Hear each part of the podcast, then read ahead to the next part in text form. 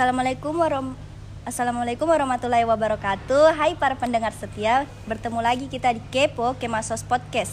Nah, kali ini yang membawakan perbincangan hangat terkait isu pentingnya edukasi terhadap anti kekerasan seksual, yakni saya selaku moderator Amandari bersama narasumber cantik kita dari Komite Anti Kekerasan Seksual yakni Kak Ades. Hai Kak Ades, apa kabar? Halo, kabar baik. Nah, Kak Ades, pendengar kita dan mungkin saya dan seluruh mahasiswa di sini mungkin ingin mengetahui bagaimana sih, apa sih itu pengertian dari kekerasan seksual?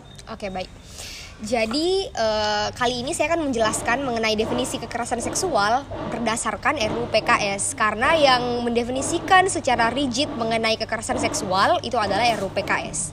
Nah, kekerasan seksual adalah setiap perbuatan merendahkan, menghina, menyerang dan atau perbuatan lainnya terhadap tubuh, hasrat seksual seseorang dan atau fungsi reproduksi yang mana itu dilakukan secara paksa yang bertentangan dengan kehendak seseorang. Nah, yang menyebabkan seseorang tersebut kemudian tidak mampu untuk memberikan persetujuan dalam keadaan bebas karena adanya ketimpangan relasi kuasa atau relasi gender yang berakibat atau dapat berakibat atau dapat mengakibatkan penderitaan atau kesengsaraan secara fisik, psikis, seksual, atau kerugian secara ekonomi, sosial, budaya, atau politik. Nah, dari definisi tersebut kita dapat menyimpulkan bahwa kekerasan seksual merupakan bentuk tindakan serangan terhadap tubuh, khususnya organ tubuh, organ seksual, organ reproduksi, tanpa persetujuan dari satu pihak.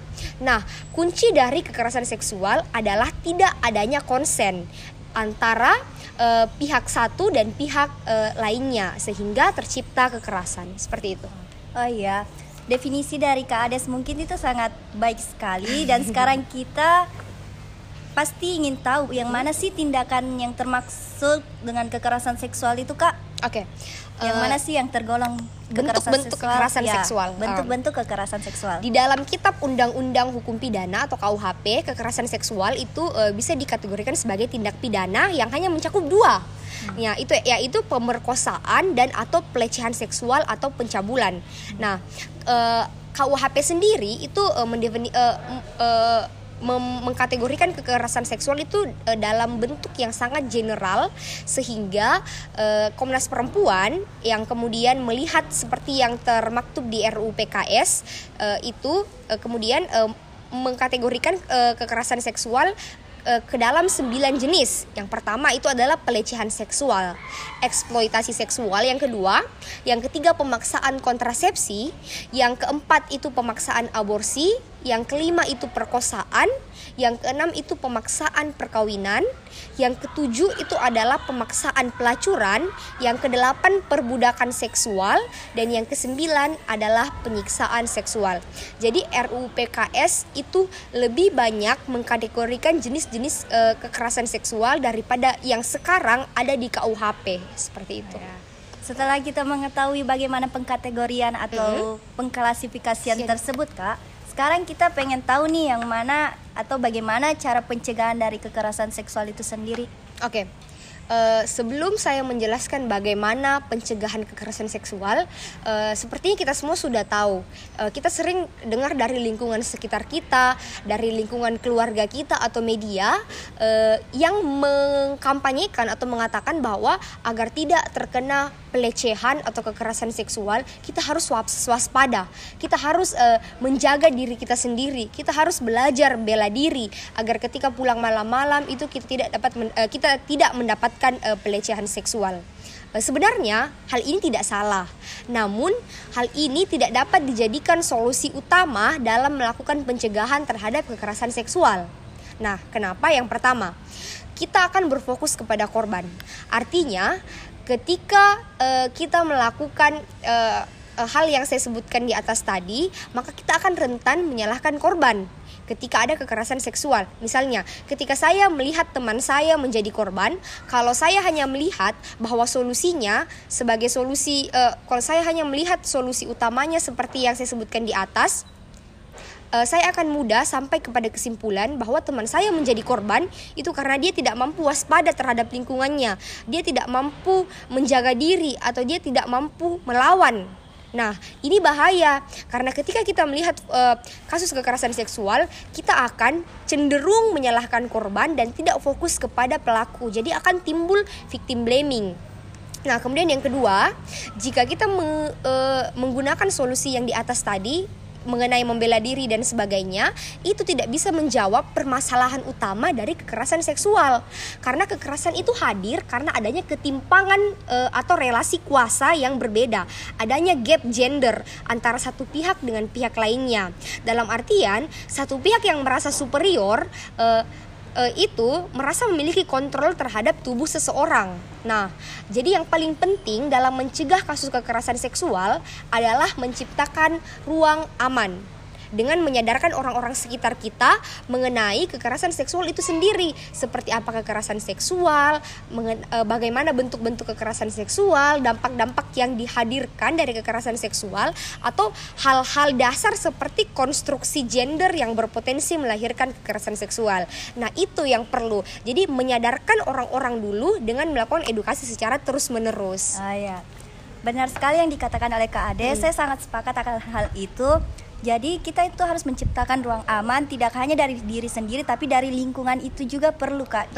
Nah, itu membutuhkan waktu yang panjang. Jadi kayak tidak hanya sekedar satu kali kemudian orang-orang bisa sadar, namun ini merupakan proses. Nah, salah satunya adalah dengan mendorong atau mengawal pengesahan RUU PKS, karena di dalam draft rancangan undang-undang atau RUU PKS itu sudah sangat rigid mengatur mengenai pencegahan kekerasan seksual. Gitu. Oke, saya sekiranya sangat sepakat dengan yang dikatakan oleh Kak Ades itu sendiri. Tapi Kak, itu kan tadi berbicara masalah pencegahan. Lantas bagaimana jika diri kita atau bahkan orang lain sudah terkena kasus kekerasan seksual itu? Berarti apa yang harus dilakukan, Kak? Saya paham bahwa ketika kita menjadi korban kekerasan seksual, itu akan sangat sulit bagi diri kita sendiri untuk speak up. Namun ketika kita terus diam, apakah itu juga menyelesaikan masalah? Tentu tidak. Jadi yang harus kita lakukan ketika kita terkena atau menjadi korban kekerasan seksual adalah kita harus memberanikan diri kita, mengumpulkan keberanian untuk berbicara. Karena ketika kita menjadi korban kekerasan seksual, melaporkan kasus itu adalah hal yang perlu, tidak bagi kita sebagai korban, namun juga agar pelaku itu bisa mendapatkan efek jerahnya. Kita bisa melaporkan mengenai kasus yang kita alami itu ke lembaga bantuan hukum atau organisasi yang menangani kasus kekerasan seksual, agar kita sebagai korban dapat mendapatkan tindakan dari para ahli, kita mempunyai tempat untuk bercerita yang dapat memvalidasi perasaan kita, kita tidak merasa sendirian, agar kita dapat dipulihkan kondisi psikologisnya atau psikisnya. Nah, selain itu, korban juga dapat mendapatkan pendampingan hukum sehingga hak-haknya dapat terpenuhi dan pelaku dapat ditindaklanjuti, mendapatkan efek jerah, sanksi sosial, dan sebagainya. Seperti itu. Baiklah, Kak. Lantas, kalau demikian, Kak, apa sih yang bisa kita lakukan jika kita melihat secara langsung kekerasan seksual itu, Kak? Jadi sebenarnya sederhana.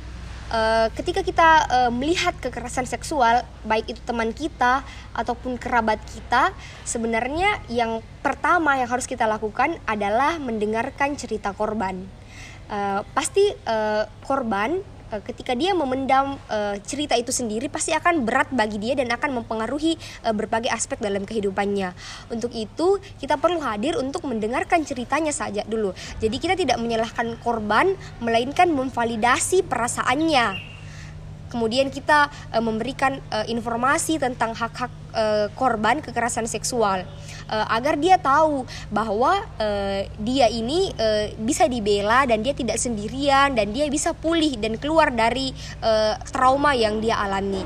Nah, hak-hak korban di dalam RUU PKS mengenai korban kekerasan seksual, hak-hak korban di dalam RUU PKS tentang hak-hak korban yang terkena kekerasan seksual, yang pertama itu ada hak prosedural, ada hak mengenai layanan kesehatan, hak perlindungan, hak rehabilitasi sosial. Jadi kayak kita dengar ceritanya, kita validasi perasaannya, dan kita beritahu mengenai hak-haknya, kayak gitu. Oh iya. Baiklah para pendengar yang setia, sekiranya kita telah mendengarkan konsep kekerasan seksual yang telah dipaparkan oleh Kak Ades kita, maka dari itu terima kasih Kak Ades atas pemahaman yang baru yang telah diberikan Kak. Terima kasih juga atas ilmu baru yang secara pribadi Kak banyak banget nih yang didapatin dari Kakak ya. Oke, sekian dari sesi pertama, mungkin lanjut sesi kedua nanti.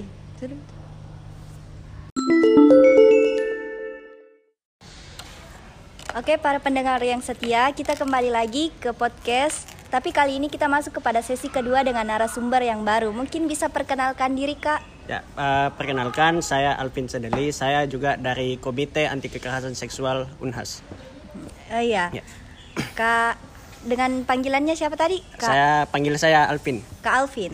Nah Kak Alvin, para pendengar mungkin pengen tahu nih bagaimana atau apa yang melatar belakangi terbentuknya Komite Anti Kekerasan Seksual Unhas itu sendiri, Kak? Ya, kalau untuk latar belakang sih dari brainstorming, dari pemikiran-pemikiran bahwa di institusi pendidikan itu mungkin terjadinya adanya kekerasan seksual. Jadi ada beberapa kasus di kekerasan seksual di Unhas yang mungkin tidak ditindaklanjuti karena kurangnya informasi mengenai di mana, misalnya seperti di mana mau melapor kasus kekerasan seksual atau prosedur pelaporan, bentuk pendampingan dan lain-lain. Jadi dari situ kita bisa lihat bahwa belum ada wadah untuk mengawal kasus kekerasan seksual. Maka itu komite dibentuk agar mahasiswa yang menjadi korban kekerasan seksual tahu harus melapor kemana jika terjadi di lingkungan kampus. Ya, itu. Begitu ya Kak? Ya. Jadi sebenarnya aktivitas apa sih yang menjadi fokus dalam komite tersebut Kak? Untuk dari dibentuknya ini, komite hadir untuk menciptakan lingkungan kampus yang bebas dari ketidakadilan gender yang berdampak terhadap kekerasan seksual dengan beberapa metode yaitu seperti edukasi, konseling maupun advokasi. Ya seperti begitu kalau untuk komite. Oh seperti itu ya Kak? Melakukan edukasi, konseling. Oh ya baik Kak. Jadi bagaimana sih komite ini melihat kasus kekerasan seksual yang terjadi di sektor kampus Kak? Ya karena belum adanya lembaga yang lebih spesifik untuk concern mengenai urgensi atau pentingnya kasus kekerasan seksual ataupun isu kekerasan seksual ini, maka komite hadir untuk mewadahi hal tersebut. Apalagi kasus kekerasan seksual sering dijadikan second agenda atau dikesampingkan karena ada isu-isu yang lebih besar. Maka dari itu kampus harusnya bisa menciptakan ruang yang aman dari kekerasan seksual. Nah, berbicara menciptakan ruang yang aman nih Kak. Lantas itu bukan diciptakan oleh kampus saja kan Kak? Ya. Pasti juga harus diciptakan oleh mahasiswa itu sendiri. Ya, harus turut andil juga dalam membentuk. Bagaimana cara menciptakan kesadarannya itu Kak? Ya, bisa mulai dengan hal-hal kecil seperti edukasi tentang kekerasan seksual. Dan di sini perannya mahasiswa dan lembaga-lembaga turut membantu mengawal mengenai isu kekerasan seksual. Contoh yang paling sederhana itu membuka ruang diskusi mengenai urgensi dari kekerasan seksual ataupun melalui penyebaran informasi melalui media di kampus. Bisa seperti begitu untuk langkah awalnya. Oh iya, Kak. Menurut komite ini, apa yang harus dilakukan oleh elemen-elemen kampus guna memberantas kasus kekerasan seksual yang ada, Kak? Ya, salah satunya itu bisa melalui kampanye mengenai concern terkait kekerasan seksual di orang-orang terdekat. Tidak kampanye. Hanya itu, ya kampanye. Oh, iya. Ya, lembaga mahasiswa juga harus turut membantu mengkampanyekan dan mengawal isu kekerasan seksual yang ada. Maupun juga dari pihak kampus harusnya membuat dan mengesahkan mengenai salah satunya bisa seperti SOP kekerasan seksual sehingga ada alur penanganan yang jelas jika ada kekerasan seksual yang terjadi. Oh, jadi ada semacam SOP atau standar operasional aturan yang menangani kasus kekerasan seksual, Kak? Setahu saya itu yang berlaku di kampus ya, khususnya, Kak. Dia belum ada, tetapi komite bersama teman-teman yang lain di kampus sudah membahas mengenai pembuatan SOP mengenai kekerasan seksual. Jadi komite bersama pihak kampus sedang berusaha merumuskan SOP bersama teman-teman juga. Bersama teman-teman bagusnya juga. Untuk pihak kampus juga turut andil sehingga untuk menciptakan penanganan dan pencegahan kasus dan menciptakan lingkungan kampus yang bebas dari kekerasan seksual. Oh iya, baik Kak. Lantas bagaimana cara komite menangani korban atau pelaku kekerasan seksual, Kak? Semisal komite itu menghadapi korbannya langsung. Ya, yang paling ideal sih itu mengawal kasus tersebut. Ya, kita juga melihat dari sudut pandang si korban, mendengar apa keinginannya si korban untuk kasus tersebut. Apa kebutuhan korban terkait kasusnya, misalnya si korban ingin dikonseling maupun diadvokasi, dia seperti begitu. Oh ya, jadi melakukan konseling dan ya bisa seperti begitu. Oh, jadi diwadahi langsung Kak oleh komite ya. Anti Kekerasan Seksual Unhas ya. Begitu. Oh ya, baiklah. Mungkin sekian dari sesi 2 kali ini. Pembahasan atau perbincangan kita hari ini sangatlah menarik. Terima kasih kepada Kak Alvin yang telah menyempatkan waktunya untuk memberikan pemahaman baru bagi kita. Sekian dari kami. Salam Bumi Hijau Kemasos, bersatu dalam kebenaran. Yeah.